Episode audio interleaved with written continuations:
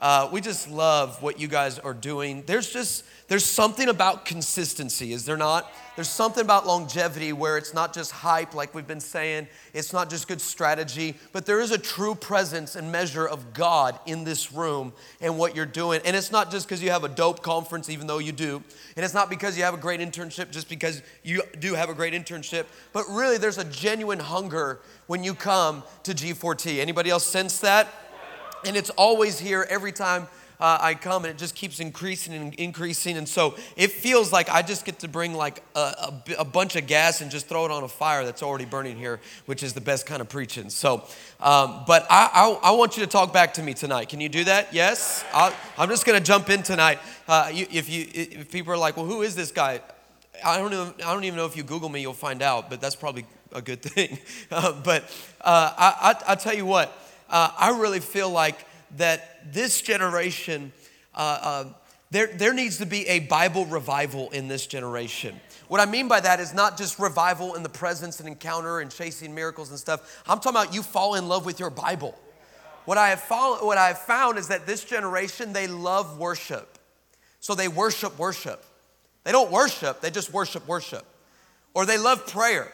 They love to spend hours in prayer, and I just want to, I want to be in prayer like Lou. You know what I mean? Like you just want to go after God in prayer. But when you break open the Bible, it's like people just go sleep. And I'm like, stay woke, people. All right?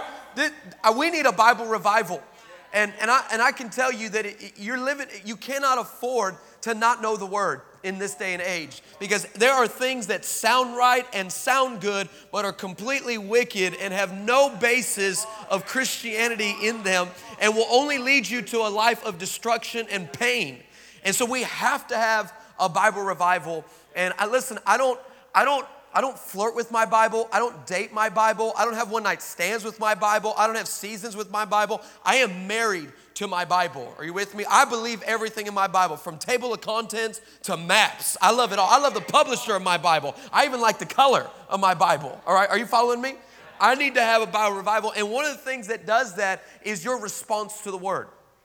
Do you realize that it's the environment that unlocks the seed? It is the, it, it, it, required, the Bible deserves a response. The Word of God deserves a response out of your mouth. So I need you to talk back to me tonight. Can you do that? No, no, come on, G4T. Can you do that? All right. I want you to turn on your Bible and go to Daniel chapter 3. Daniel, the third chapter. Yes, turn it on. I know what generation I'm talking to. if you open it, that's great. If you turn it on, that's fine. I just care that you have your Bible. All right? Keep your Bible charged in Jesus' name. Uh, Daniel chapter 3, and I'm going to give you a lot of history right here so you can understand the context of what we're reading. In Daniel chapter 3, this is taking place in the Babylonian Empire. Now, Babylon is the ruling empire of the known world. So their education system, their e- economy, their agriculture, their military, they are the superpower of the day. And Daniel, along with all the other children of Israel, have been captured, and the best and the strongest of Israel have been carried off into Babylon. And several times, Daniel and especially his friends, Shadrach, Meshach, and Abednego, are tempted to defile themselves to paganism and witchcraft. But they stand their ground and they have some legitimacy. In fact, they, they are so strong, they're not just, just strong physically, but they are wise. In fact, it says in Daniel 1:20 that in all matters of wisdom and justice, Daniel and his friends were found to be 10 times greater. That's 10 times greater than everybody who's had the best education, everybody who was born in the right families, everyone who has the best career. And all these slaves, these conquered people have is a covenant with God, and they're 10 times greater. That's like someone from Harvard Law going to argue a case against you, and all you did was pray about it, and you completely undo every argument and every case presented against you. They have all the training, but you got a prayer life. Are you seeing this? So, how many know when the world can't explain why the favor of God is on your life and they can't explain your success, they get a little salty? How many know what I'm talking about? Because they can't, they, they don't understand how you were so wise beyond your years. They don't understand why you were so authoritative when you speak. And this is where people start to get a little jealous. And so, Daniel, you know, he's tempted uh, many times, threatened with uh, uh, being thrown in the lion's den. We know the rest of that story.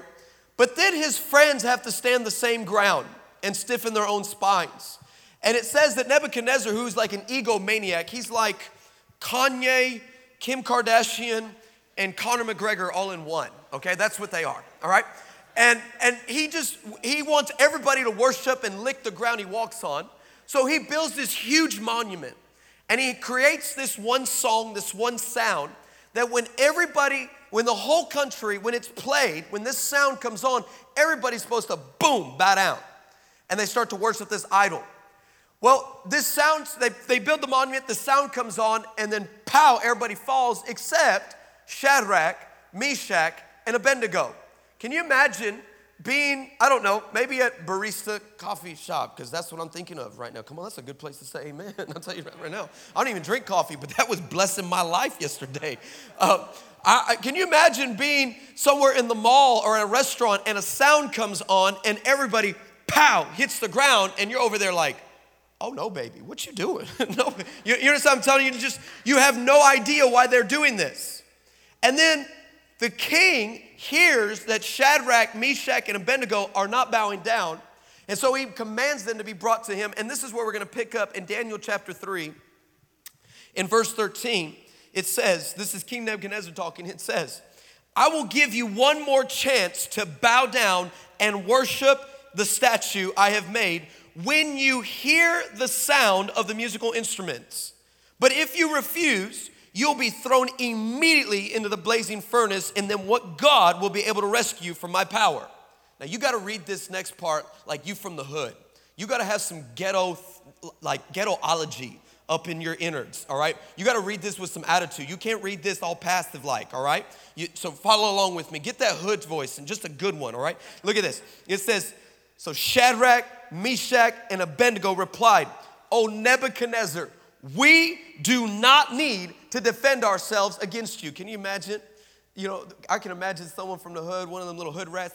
We do not need to defend ourselves again. And then, ladies, when you pull out this finger right here, I don't know what it is about this finger, but it gives your neck permission to be 10 feet longer than it just was. And you all of a sudden, and we do not need this way. And, I, and then you start doing this, this David and Goliath action. I don't know what the heck this is, but hey, if it works for you, fine. You get in hood.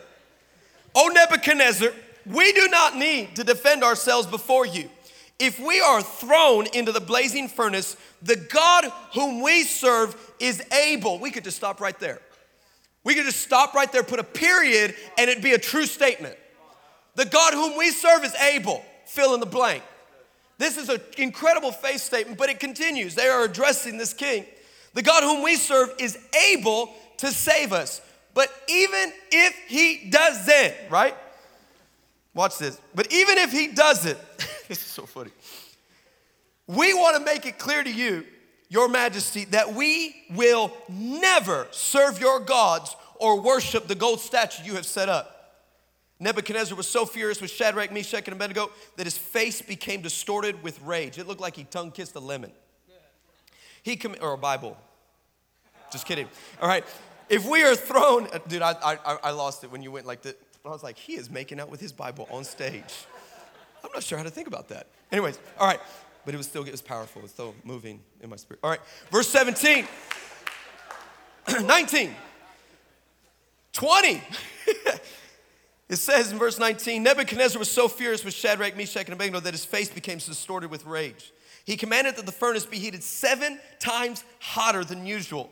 Then he ordered some of the strongest men in his military to bind Shadrach, Meshach, and Abednego and throw them into the blazing furnace. So, watch this. So they tied them up and threw them into the furnace. What did they do? Tied them up, and what did they do? Throw them in. Tied them up. Remember that. Tied them up and threw them in. And it says that they tied him up and threw him in the furnace, fully dressed in their pants, turbans, robes, and other garments. And because the king, in his anger, had demanded such a hot fire in the furnace, the flames killed the soldiers as they threw these three men in. So Shadrach, Meshach, and Abednego, securely tied, fell into the roaring flames. But suddenly, come on, how many know Jesus knows how to make an entrance? Jesus is flawless in this. He's like perfect. He's so smooth. I'm telling you. Look at this. But suddenly, Nebuchadnezzar jumped up in amazement and exclaimed to his advisors, Didn't we tie up three men and throw them into the furnace? Yes, Your Majesty, we certainly did, they replied. Look, Nebuchadnezzar shouted, I see four men unbound walking around in the fire unharmed, and the fourth looks like the Son of God. I'm telling you, it's getting good. It's getting gooder and gooder and gooder. Verse 26 Then Nebuchadnezzar came as close as he could to the door of the flaming furnace and shouted, Shadrach, Meshach, and Abednego, servants of the Most High God, come out and come here. So Shadrach, Meshach, and Abednego stepped out of the fire. Then the high officers, officials, governors, and advisors crowded around them and saw the fire had not touched them. Not a hair on their heads was singed, and their clothing was not scorched. They didn't even smell like smoke. Our God, whom we serve, is able. Period. Pray with me tonight. Pray with me. Holy Spirit, I'm asking for the spirit of wisdom and revelation in the knowledge of Jesus Christ. God, that we are seeing a generation that is not passive but powerful. They are not fearful, but they are fearless. That you would give us the risk takers again that are 13, 14, 24, everyone in between. God, I pray that you would raise up a mighty voice through young men and young women, God, that there is no time for part time devotion and part time consecration and part time holiness and part time power, God, but you would give us overtime faith and overtime peace and overtime truth, God, that we would begin to sabotage the plans of the enemy, not just in this region, but in nations around the world. Let it be said of the ones in this room that they are shaking cities and chasing out corruption and eradicating cancer and getting rid of addictions and having longevity in their marriages and raising up godly families that are being dispersed all throughout the planet, God. Let their siblings be dispatched to some of the most dangerous places on the planet, knowing that dangerous places are safe places in the kingdom, God. That you would give us a generation that is completely ruined, that they cannot be normal, that they cannot satisfy themselves off what's happened in the past, but they are so hungry about what you're prophetically showing them in the future, God. Give us a resilient generation, a relentless generation, God. A generation that's not just for truth, God, but for truth and power. That's not just for truth and power, but truth, power, and love, God. That they would be tenacious and aggressive in the things of God and everywhere they go. That they would possess everything that you put their feet under. Lord, I thank you for every man and every woman in Jesus' name. Amen. I really sense uh, this message is more prophetic in nature, but I won't call this, I'm calling this message fearless fearless. I was a missionary in Sri Lanka. And uh, my wife and I, before we had kids, we lived over there. And if, if, you've ever done missions, how many of you have ever been on a missions trip or anything like that? You just know that you are busy 100% of the time. There, there's really no time to waste. And so when we lived there, it was the same way.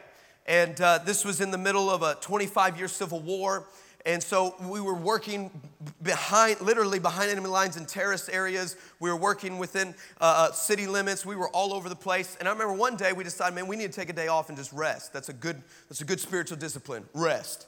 And so my wife decides, you know what? What we're gonna do is we're gonna go to an elephant orphanage. Now, how many, again, how many have ever been out of the country? Come on, how many have been out of the country? You know that when you go out of the country, there are two types of rates. There is the local rate, which is like 50 cents, and there is the foreigner rate, which is like $1,000. How many know what I'm talking about? It's just unfair. And so we get to this elephant orphanage, and this one was very, spe- this orphanage had a special elephant because this elephant was a three legged elephant. This sounds like a bad joke, but it's really not. This, this elephant actually stood, stepped on a landmine in the middle of this civil war and it blew off its leg. And rescuers got to it in time to save its life, but not its legs. So this somehow this elephant's managed to live with three legs. So it just, I mean, it would walk around. And so people have done documentaries, uh, uh, articles, all major magazines and news media uh, uh, have come out. And so we were gonna go see this elephant. So I remember we show up, and of course they charge us $2,000 just to see this dumb elephant. But that's okay. It's a day off. My wife wants to see some elephants. I'm gonna do whatever I want for my baby. All right, we gonna go. You do you, boo boo. All right, we gonna do this. So we go in there, and this was, you know, I'm thinking if I paid five thousand dollars to see this dumb elephant, I, I, mean, I want to pet, I want to pet the elephant, I want to name the elephant. If I want to paint its nails because I, pay, I paid ten thousand dollars to see this dumb elephant, I'm gonna do whatever I get to name it. You understand what I'm telling you? And this was in the day of like, uh, this was before cameras were on our phones, so we had disposable cameras. Anybody remember this, right?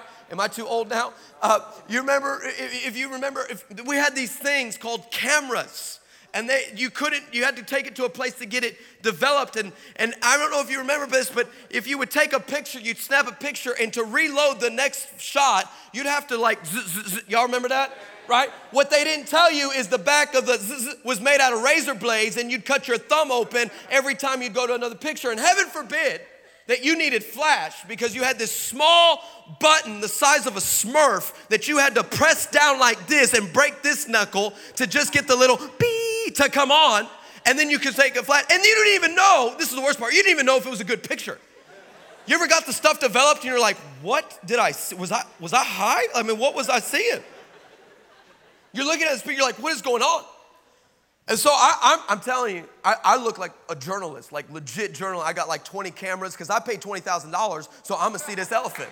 So I get over there and I'm like getting to the front. I'm like, you ever get to the front? You like sneak, sneak to the front. You just wait and you take a pocket here and you move to the front because I paid $50,000. I want to see this stupid elephant, right? So I'm over there and I'm getting some room and all of a sudden, here come these elephants, this big herd of elephants, right? And it, your boy's going at it. Pop, zip, zip, pop, zip, zip, pop, zip, zip, pop, beep, pop, zip, zip, pop. I paid $100,000 to see this stupid elephant. I'm going to get every picture I can of this elephant. And then all of a sudden, people start leaving in the middle of these elephants coming because there's a guy way over here saying, Hey, everybody come over here. You want to see a magic trick? And I'm thinking, Not me. I paid $150,000 to see this elephant. I'm going to get my money. So I'm sitting there, and all of a sudden, the, the, the elephant everyone comes to see is right here. And it starts walking like this. It starts walking, the three legged elephant like this. I promise I'm not twerking. This is really how it was. all right. So it's just doing this, right? And, all, and then people are leaving. I'm like, listen, we paid 200 G's just to see this elephant. Y'all need to come over here. And I'm popping pictures like crazy. But then this guy, he's like, hey, anybody want to see a magic trick? Well, you can tell I'm a kid at heart, so I'm like, hey. I mean, yeah, I want to see a magic trick. So, so I come over there, and this guy's got like a big circle of people.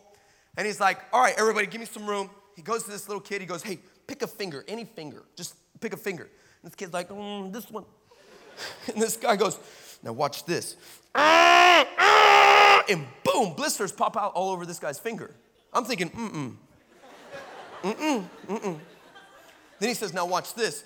And boom, blisters pop out all over his hand on command. Pow, just like this. I'm thinking, uh-uh. Nope. No, you put some Windex on that. Can clear that up real quick. We I, I never, mine's never done that. And then he takes a doll out and he gives it to this woman. He says, Do whatever you want to this doll, and my body will respond and do the same thing. So she takes this doll and she twists the arm, and I watched this man's arm twist three or four times over without breaking. She then took the doll and bent it backwards like this, and I watched the back of his head touch the back of his heels with no injury. And, I, and the whole time, I'm thinking, this, this ain't right. Like, mama didn't raise no fool. This ain't right. You know what I'm saying? So, so I remember he takes this needle, one of those long sewing needles, 18 inch needle like this, and he takes it and he starts to open his mouth. He's like, now watch this. And he goes, oh. And he starts swallowing this needle, and he's not angling, he's just swallowing straight. And then he lifts his shirt up, and the needle starts coming out of his stomach. I'm thinking, you, you ever seen something and you start messing it like it's in your mouth? i wanted to go over to the needle and just see if it really, if it, you know, if it was really real. You know what I'm saying? And the whole time, I'm sensing this dark, nasty, heavy presence, because I'm gonna tell you right now, that's demonic. Those are demons. And so I'm sitting there, and, and then I hear this intimidating voice Can you do that? Can your God let you do that? Are you that strong? Is your God that powerful? Can you do that? You know, I'm a young missionary. I, I don't know. So I like check in with heaven. I'm like, so what's up? Like, like is that legal? Can we do that? Is like a foul or what? Can we? Can I do that? But then I said, I said, cause that's powerful. And his God's response to me I, was unexpected. I said, Lord, because that's powerful. And God went like that. I said, Lord, that's powerful. And he went, you, ever, you ever heard God laugh at you? No, I'm serious. Like you've done something dumb, and he's just like, That's how I feel like my life is. No, I'm serious. Like my whole life. I'm serious. I'm sure, I'm sure there's many times in heaven he's like, Chris, say it again. That's powerful. Michael, Gabriel, come here, come here, come here. Look at this. Chris, say, say it one more time, one more time. That's powerful. I know. That's how I feel like my life is, no lie. So said, Lord, that's powerful. And he says, Son, that's not powerful. I said, Did you see his arm? Did you see the blisters? He said, Son, that's not powerful. I said, Apparently you didn't see the needle thing. And he said, Son, that's not powerful. And this is what he said. He said, All that man can do is impress a crowd, but he cannot change the crowd. I came, died, and resurrected, and I can transform people's lives. And you need to stop letting yourself get intimidated. Man, I drew a line in the sand that day. And I made sure that the devil knew. I made sure that everyone on our staff knows. I made sure my wife and I were on the same page that I would never let the enemy intimidate, let, intimidate me like that or talk to me like that again. Not even in my thoughts, in my emotions, in my prayer time. And listen, don't think just because you're at church, somehow this is some bubble wrap safe proof uh, room where your spiritual life is gonna grow through the roof. He does most of his lying right here. He does most of his sabotage right now. I, I, I can tell you, it's time for fearless people to rise. Because what this world is used to seeing is fear in this and fear in that and fear in that. And they throw fear on this and they throw fear on families and they throw fear in your corruption and they throw fear in your politics and they throw fear in pop culture and they throw fear at your campuses where kids can't, don't even feel safe going to campus anymore because of mass school shootings. It's all based on fear. What we need is a fearless generation who says, I'm not gonna let you talk about my generation like that. I'm not gonna let you attack my campus like that. No, you can't have my family. You can't have my region. You can't have my neighborhood. You don't get my coworkers. You don't get my future. You don't get my house. You don't get to have that anymore. You mess with the wrong one. Where are my fearless people at? Where are the ones who are tired of seeing all this garbage and this junk come across your family's life and your friend's life or the temptations that come across and you can't seem to break that cycle? Where, we need fearless ones again. And I want to give you three things that the fearless say with their life. The first one is, I won't bow. I refuse to bow. I won't bow. I'm done bowing. I refuse to bow. I don't care how, how I don't care if I lose status or popularity. I'm done bowing. See, I can tell you when it counts is not here on Sunday nights, it counts on Monday mornings. Because we'll know what kind of encounter you had based on how your life is going around Thursday, not Sunday nights. It's, this is, listen, this is easy in here, let's be honest. Right? You got the dopest worship team up in here. They calling down fire from heaven, right? You got the lights and the cameras and the smoke and all that kind of stuff. But let me tell you something. If you're not careful, you'll need all of that to encounter him and you can't do it at your home, and you can't make a prayer furnace and put it in your bedroom, and you can't get anything out of your work because you're gonna need someone to come and preach it to you. Listen, stop living off of podcasts and YouTube videos and start getting before God and start noticing that I'm done bowing, I can hear a lot better. I remember when I first got saved, I got saved at a summer camp. I got, it was such a, such a powerful night. I still look back on that night. Sometimes I'll end up crying I, I, I, remember all in one night, you most of you have heard this, I got saved, I got filled with the Holy Spirit, and I got called to ministry all in one night. But I knew that while the rest of the uh, week at camp went on, I knew I was gonna get stronger, but I knew I had to come home. I knew that things, the only thing that had changed was me, but not my circumstances, not my friends, not my influence. Nothing had changed back home. The only thing that changed, and really the only thing that ever needed to be changed was me. So I get back and I get off the bus, and, and now I know this, this is where it's like if, if something happened or not, if it was real or if it wasn't, if it was hype and emotion or if it was authentic and it was a genuine move of God on my life. I remember I get off the bus, I get home, and I walk into my room, and immediately I feel the presence of God fill my room.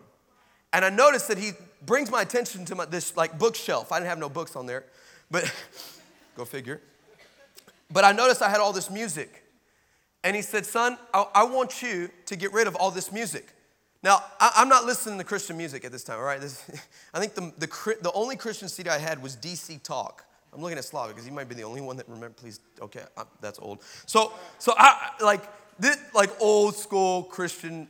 Don't Google. Okay, whatever. So, I, I, I wasn't listening because this I, what I was listening to was like Dr. Dre's The Chronic and like Metallica and Limp Bizkit. You ever got Limp with the Biscuit?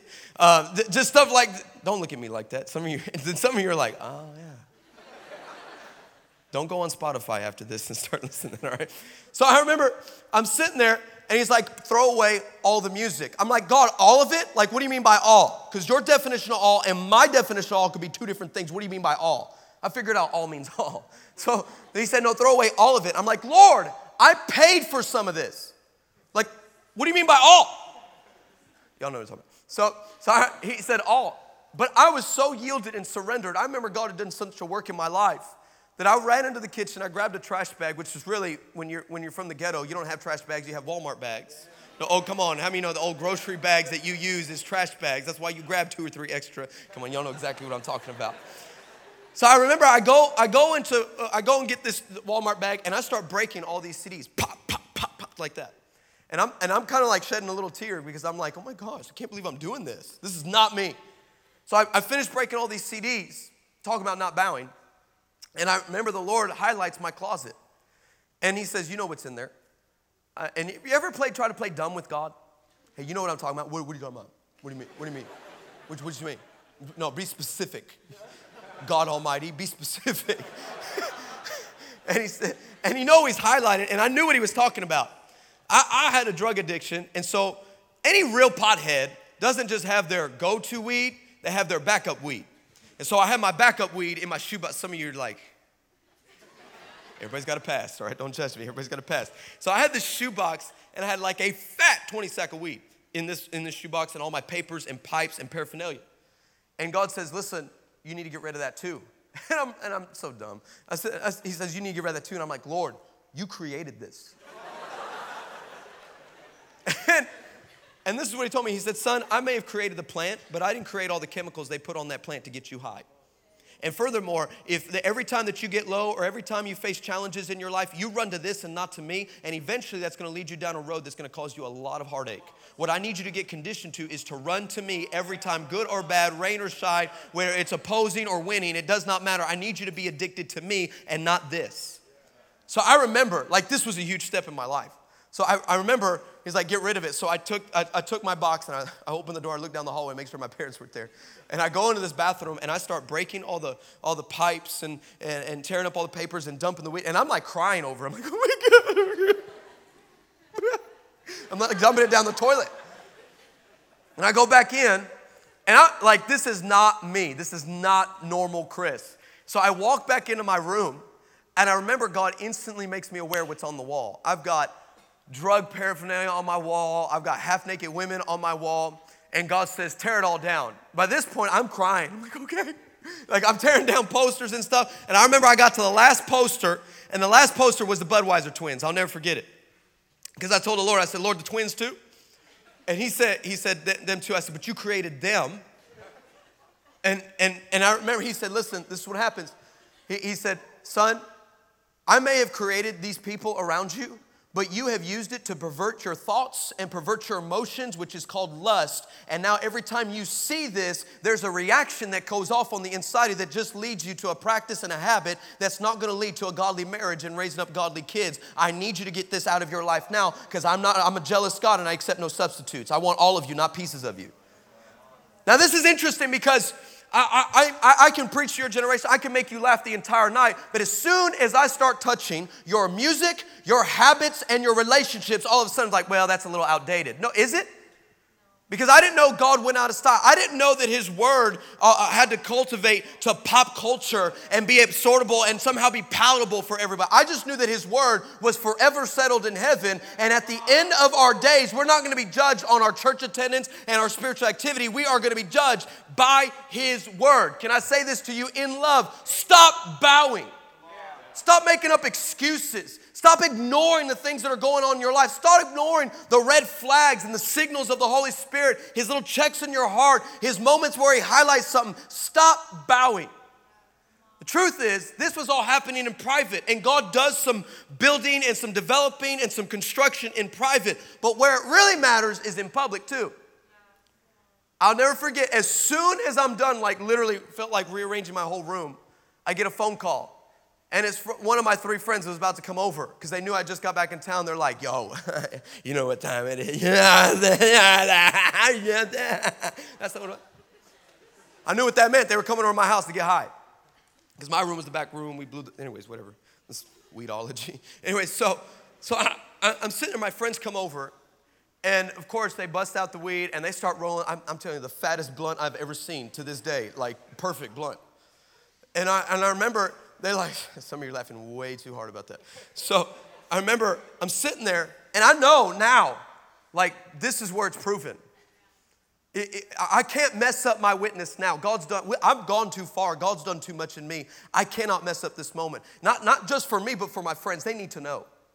So, sure enough, they light up this blunt and they start, you know, puff, puff, give, puff, puff, give. I seen you've been to a class. Anyways. And so, so they start going, and then it gets to me. And I remember they, they're like, come on, take, take a hit. And I'm like, no, no, I'm good. I'm, I'm, I'm straight. I'm good. And they're like, no, no, this the good good. You need to get this. And I said, I said, no, man, listen, I got saved. Man, I, honestly, I don't even have a thirst for it. I don't have a desire for it. I mean, I'm telling you, I don't want it. I got saved, man. Jesus changed my life. I even told him, I said, man, he's with me. He said he'd never leave me. In fact, he's here right now. And they're over like, what? No way. You know, they're all high.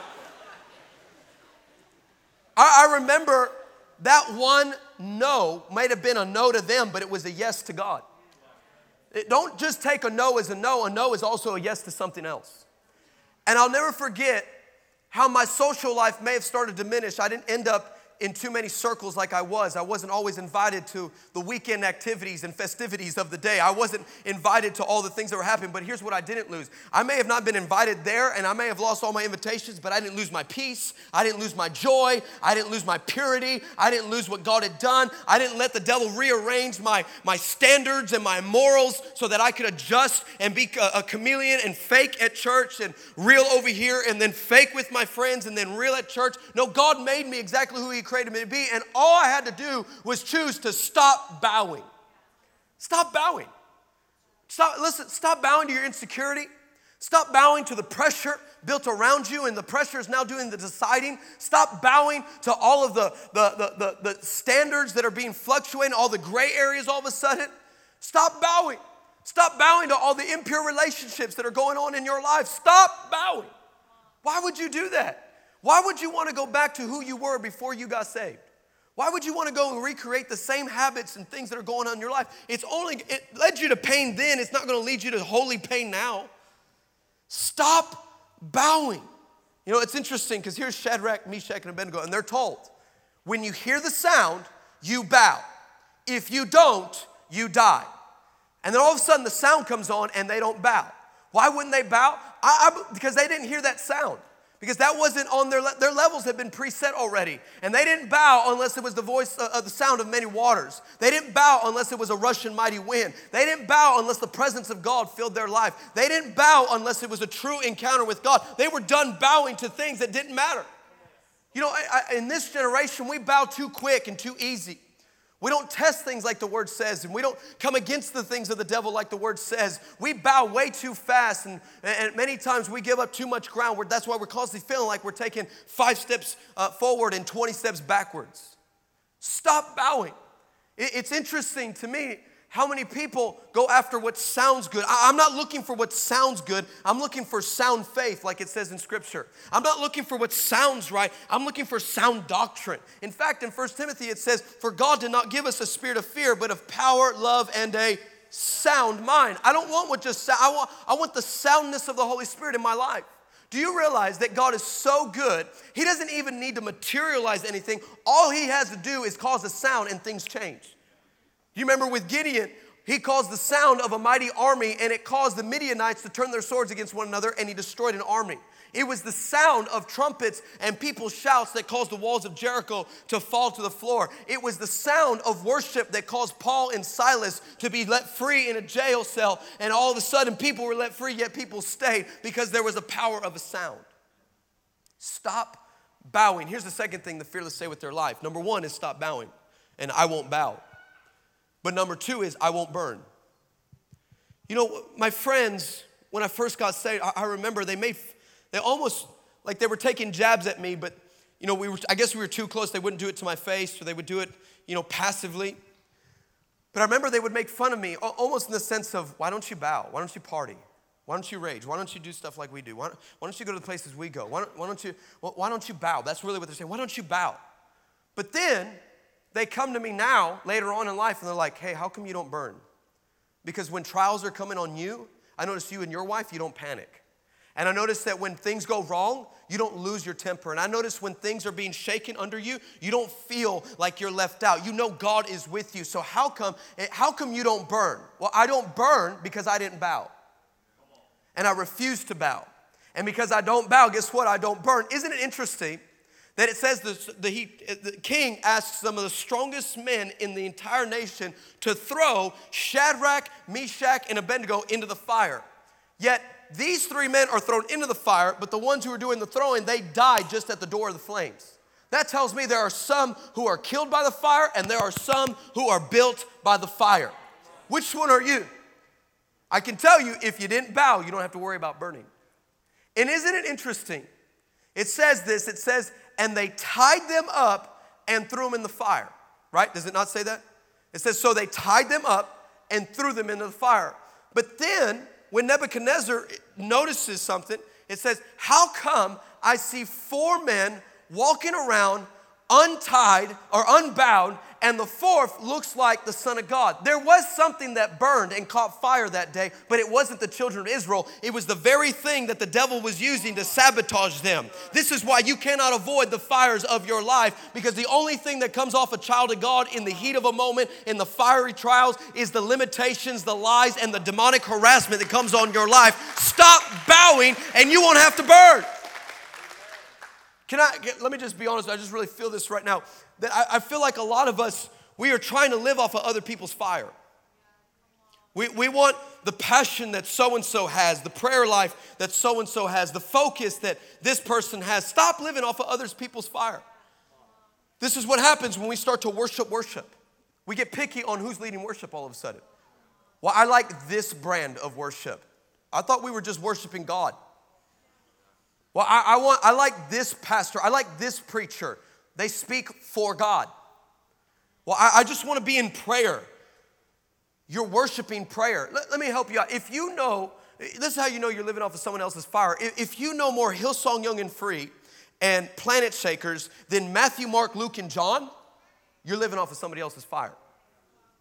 If you're waiting for the next tweet and one liner to come across your life that somehow will supernaturally shape your spiritual DNA, friend, you're living off of someone else's fire. My Bible says, and you should not live off a podcast alone.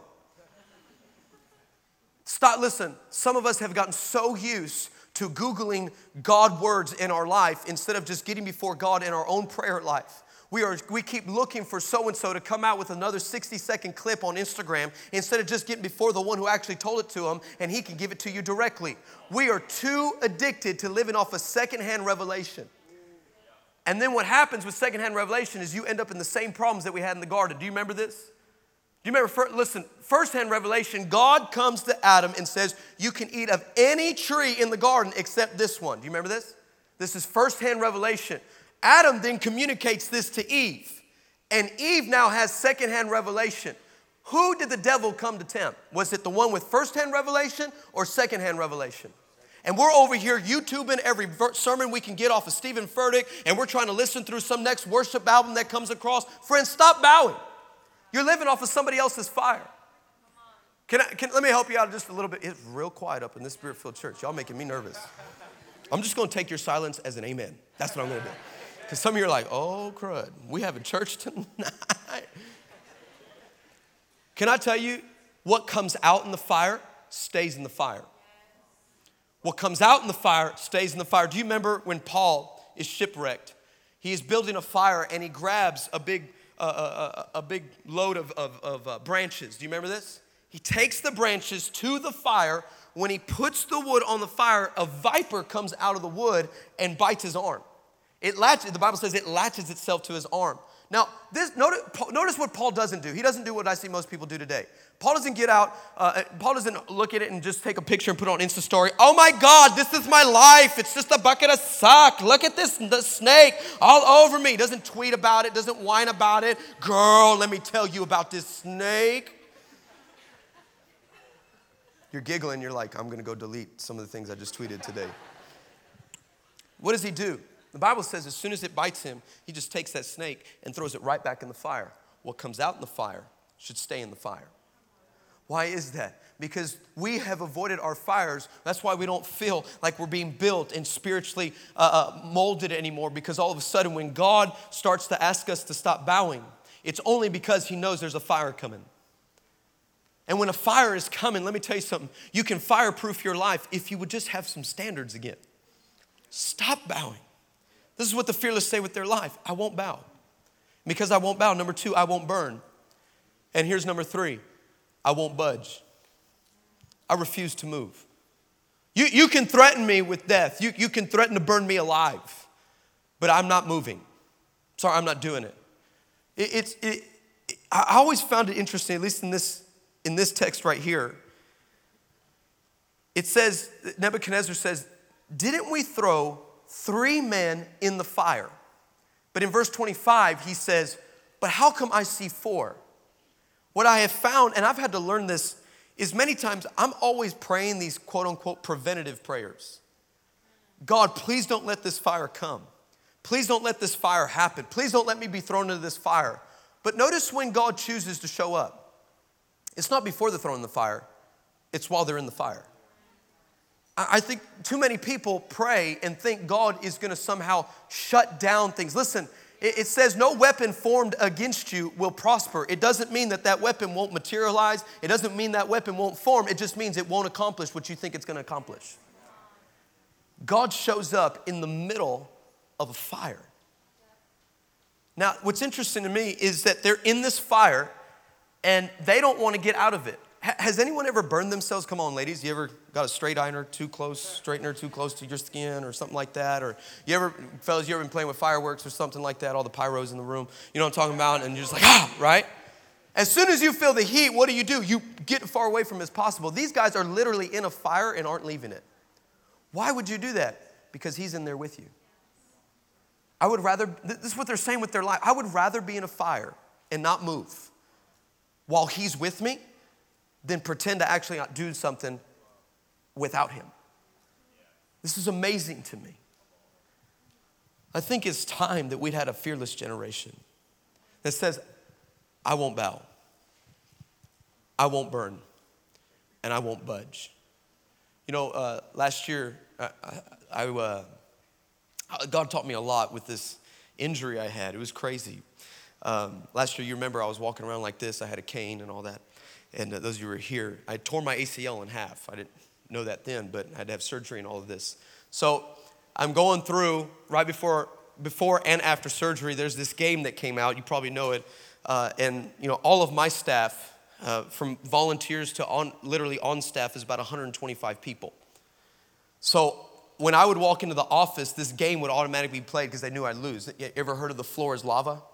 of course, I've got a a messed up knee, so I would lose every time.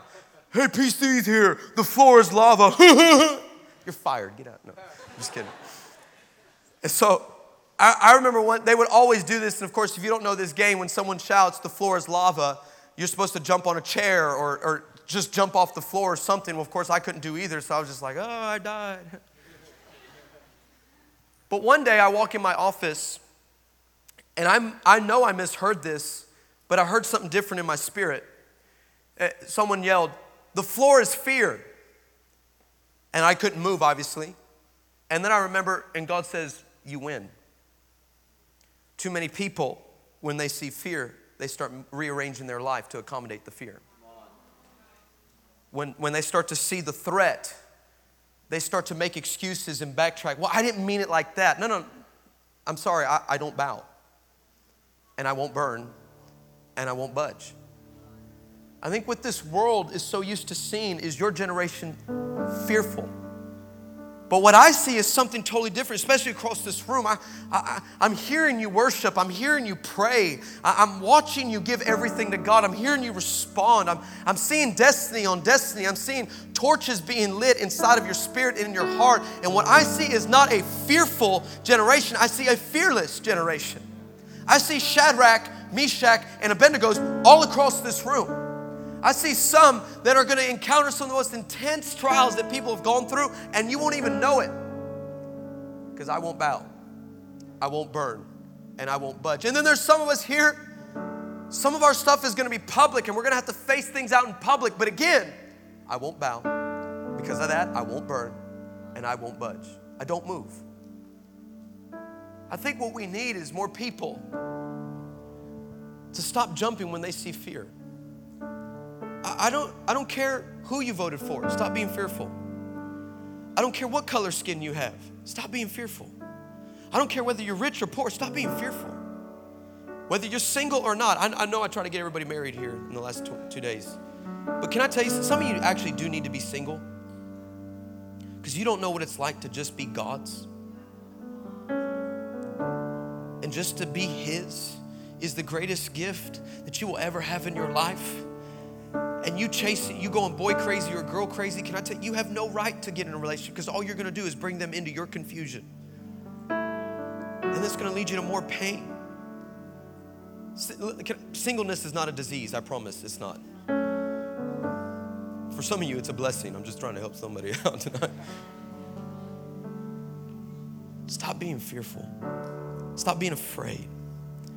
Being so scared. Well, Pastor Chris, my parents were ruined financially. That was that was then. That's not now. Well, I have a generational curse. Jesus has broken every curse. Just stop bowing. Do you know that I have the longest first marriage in my entire family? My wife's and I's marriage. It'll be 14 years this year. And, we, I, and she's, I'm still hot, she's still hot. We're good. We're great. Ain't nothing changing here. All this good stuff right here, she's blessed. I, I'm so grateful because my kids get to see a healthy marriage. You know, all my family can be some of them are messed up some of them y'all know what it's like some of them are in jail and some of them have college degrees it's just and everything in between but eric and i have chosen that every curse has been broken every blessing has been released because we refuse to be fearful stop bowing stop bowing would you stand up with me tonight oh, Amen.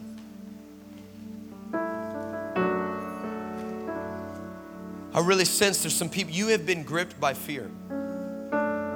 Some of you are literally losing sleep. I feel like there's two, two of you in this room, you're losing sleep. I want to say it's just been taunting, literally by the enemy. These thoughts of maybe you're a failure or, or somehow you'll never be good enough. Stop bowing. I have never been qualified for anything I've ever done in my life. I was always like the second or third pick. It, it, it just, I don't know. I don't know how God chose me. People ask me all the time, how, how did you do what you do? I'm like, I don't know. I don't know. I just refuse to be fearful. I'm not going to let fear control my life. I'm not going to let fear do the deciding. And I feel like some of you, you're literally letting fear choose too many things in your life. It's time to be fearless. You know, the Bible says that perfect love casts out all fear. Not some fear, not parts of fear, not pieces, but all fear. But watch this. In the same way that love casts out fear, fear casts out all the love too. If you just had these, I feel like there's several of us tonight that while worship was going on, we saw people just getting encountered and there was just a wall for us. And the truth is that fear casts out all the love, and all you can see is obstacles and challenges and walls. And you can't connect like you, quote unquote, used to. Friends, stop bowing. Stop putting up with that garbage in your life. Some of us, we've got secrets. And, and you've, been, you've been avoiding the secret. And the truth is, you've thought that the secret would actually be okay. This is just between you and God. But the secret didn't make you powerful, it made you paranoid. And now, whenever the secret starts to be ministered to, like it's happening right now, you know exactly what I'm talking about because it's coming up in your heart and your head. You start making excuses. Well, I, I don't know if God wants to deal with this now. I, I, I don't know if anybody's ready for I, I don't know if that, you know, my truth or my faith or my example or my life is my life. Friends, stop bowing. Stop bowing. The Bible says, when conviction comes, do not harden your heart, for today is the day of salvation, change, and life giving can happen in your life. God is highlighting this area of your life right now. Stop bowing. If, if you're, and it may not even be sin, it may not even be wicked. It just may be you are trying to attempt the things and dreams of God in your life. And there is a certain amount of risk that you have never taken, but you're about to step into this, and all of a sudden you're starting to have some hesitations because it's getting real. And now you're thinking, man, I'm not going to do this. Stop bowing. because eventually you'll catch fire. If you're in this place and you've got fear running through your life, through your thoughts, through your emotions, in your heart, I want to pray with you. I know what that's like. I know what it's like to be intimidated. I know what it's like for people. Eh, eh, like, can I be honest with you? Some of the meanest people on the planet are Christians. It's true. They, I feel like some of you have been so hurt by people who quote unquote were Christians. But friend, I, I'm not offering you Christianity tonight. I'm offering you Jesus. I'm not offering you church. I'm offering you Jesus. And I'm sorry, as a pastor, I'm so sorry somebody hurt you, but that's not an excuse to keep living your life of destruction and ignoring what God is doing in your life. Stop bowing. There's some of you in this room right now. You are so afraid to make the wrong decision that you just live in indecision. You just try to stay in between because you don't want to make this decision because then you'll be looked on as this. And you don't want to go to the decision side of this over here because then you'll be looked on as this. So you just stay right here and you're trying to please everybody. That's called the fear of man. Stop bowing.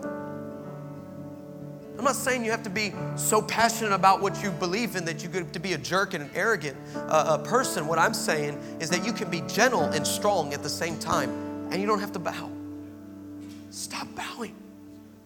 If you're here tonight and you're saying, Pastor Chris, you're speaking right to me, on the count of three, I want you to get out of your chair. I want you to meet me up the front. I want to pray for you. I, I desperately want to pray for you. And listen, I don't believe that people should do anything alone. The first thing that God said was bad was that man should not be alone. I believe that if you need to be up at the front tonight, you just need to tap the hand of the person next to you and say, Would you come up with me? Bro, I don't want to go by myself. I don't want to be alone in this.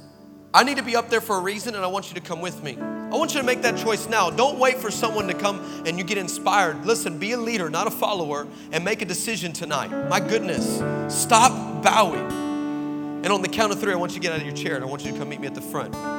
Make your decision now. Ready? One, two, three.